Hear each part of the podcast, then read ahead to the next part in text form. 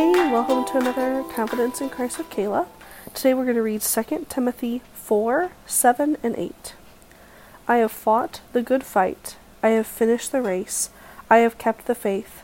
Now there is in store for me the crown of righteousness, which the Lord, the righteous judge, will award to me on that day, and not only to me, but also to all who have longed for his appearing.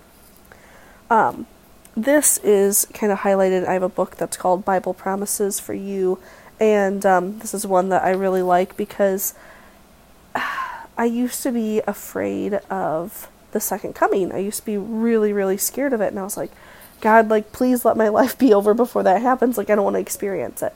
And now I so look forward to it because my perspective has totally shifted.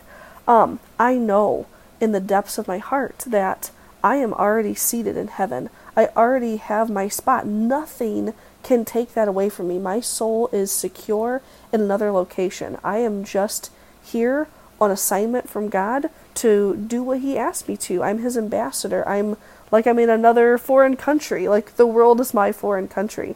And I love that this promise is just so secure and that when we are done, when we have given our life to Christ, we know that we will hear these words. He is going to welcome us, uh, welcome us with open arms, and we're going to get that crown. We're going to get to be with Him forever.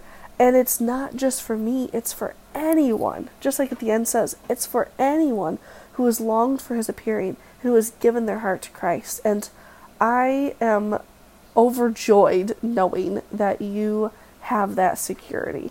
And um, it's just, oh, like, I'm so excited. And I hope today that you find confidence in knowing that if the second coming comes or God calls us home, like, it's okay. Like, look what we get to look forward to. We have kept the faith, faith, we've finished the race, we fought the good fight, and Christ is waiting for us on the other side. Today, find your confidence in that.